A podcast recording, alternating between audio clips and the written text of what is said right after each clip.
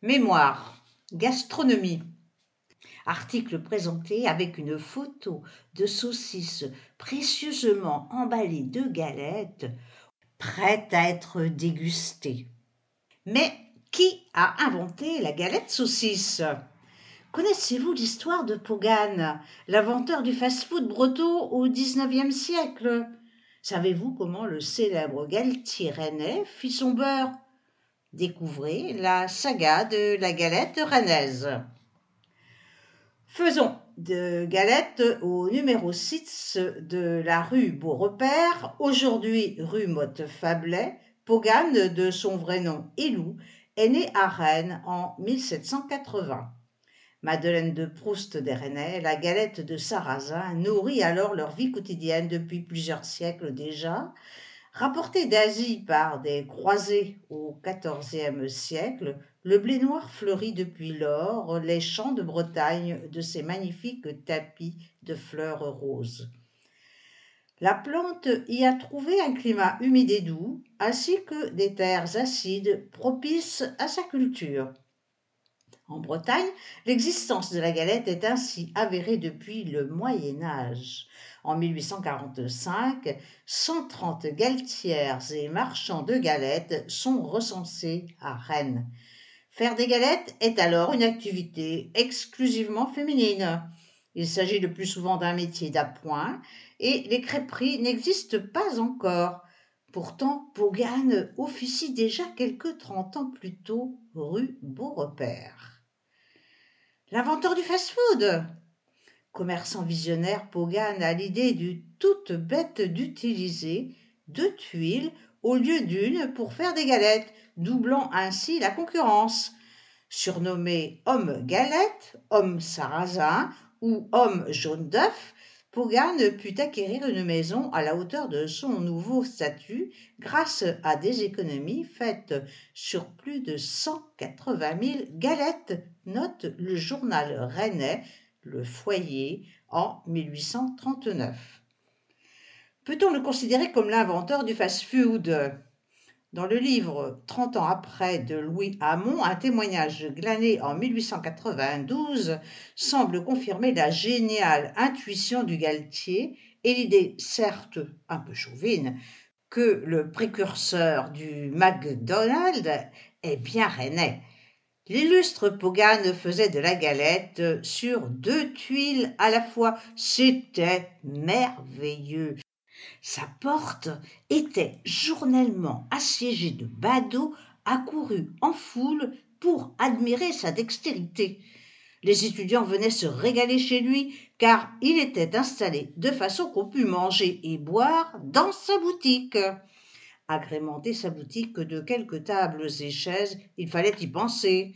Parmi ses étudiants assidus, un poète de vingt ans et futur académicien nommé le comte de Lille. Des Prussiens roulés dans la farine, le meilleur galtier du monde Peut-être. Le plus malicieux? Sûrement, car il y a deux siècles, au mois de septembre 1815, entre 3000 et 4000 Prussiens étaient cantonnés à Rennes avec leurs chevaux. Autant de bouches supplémentaires à nourrir dans une ville d'à peine trente mille habitants. Malgré sa haine pour ses cavaliers, Pogan pouvait-il refuser de les servir? Business is business, le journal Le Foyer précise que Pogan traita nos amis les ennemis en vrais cosaques. Il leur fait payer vingt sous chaque galette et leur sert du suif en guise de beurre. Du vol, oui, mais en roulant les Prussiens dans la farine, le Galtier s'assura ainsi un début de prospérité. Les supporters du Stade Rennais dédient depuis vingt-cinq ans une chanson à ce plat emblématique. Christian Hamon, ancien employé aux archives municipales et animateur d'un blog d'historiens, se souvient. Gamin, mon père s'exclamait régulièrement Quel pouganou de Saint-Doux J'ai entendu cette expression qui signifie affectueusement un crassou jusque dans les années 1960. Mais pourquoi diable Pogan était-il en même temps synonyme de réussite sociale et de crasse? Soucieux de son rendement, le commerçant saisissait et retournait sa galette sur la tuile grasse, avec ses deux mains plutôt qu'un tour de galette pour aller plus vite. Il devait les essuyer régulièrement sur son tablier, euh, avec euh, le résultat qu'on imagine, d'où son surnom de Pogan, du verbe poganer, que l'on pourrait traduire par se salir. De la robiquette à la galette saucisse. Quelques années plus tard, alors que Pogan est toujours en exercice, apparaîtra la fameuse galette saucisse.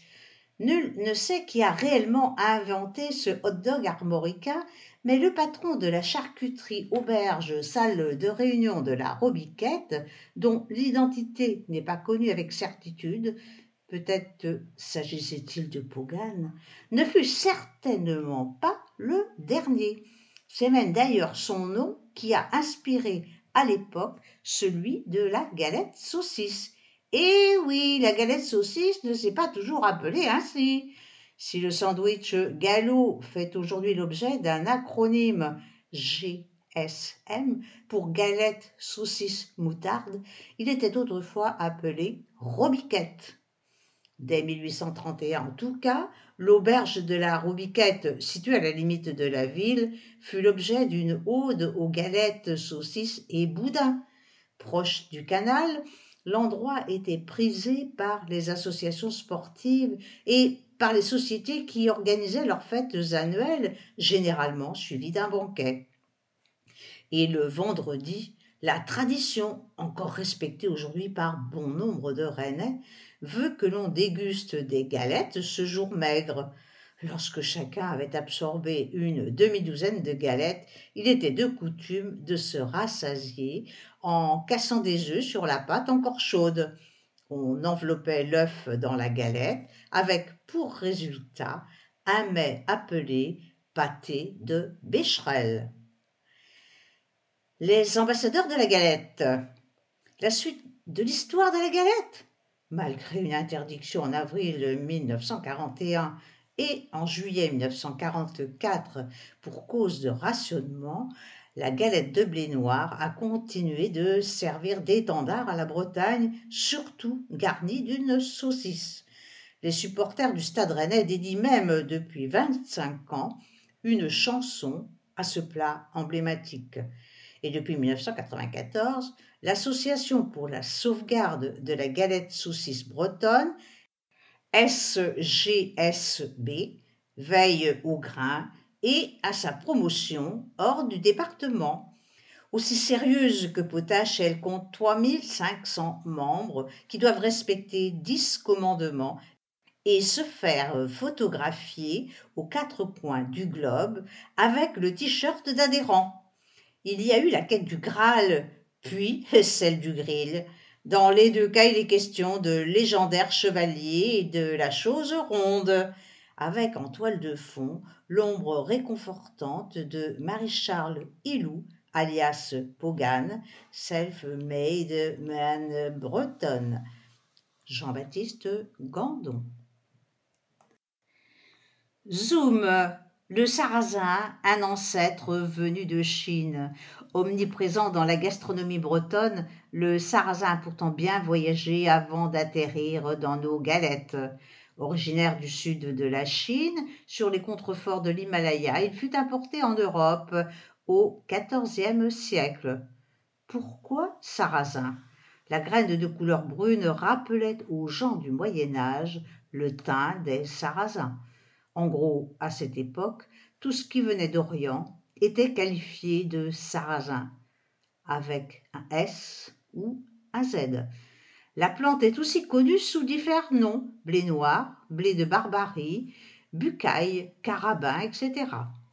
Son succès lui vient du fait de pouvoir être cultivé sur des sols pauvres, d'être résistant aux maladies et moins cher que le seigle, une aubaine pour les populations pauvres souvent menacées de disette. Le saviez-vous? Aujourd'hui en voie de disparition en France, le sarrasin de nos galettes vient en fait majoritairement de Chine ou de Lituanie. Lexique. Vous avez dit Poganou Le génial Geltirene se nommait en réalité Elou, d'où lui vient alors ce curieux sobriquet Pogan, d'un terme peu reluisant en fait, puisqu'il est tiré du verbe populaire ancien et local poganer qui signifiait se salir. Le célèbre Elou, avec son tablier taché de beurre et de pâte, était alors taxé de poganou, crasseux. Un terme qui a d'ailleurs traversé les époques et fut couramment utilisé jusque dans les années 1960 en Bretagne.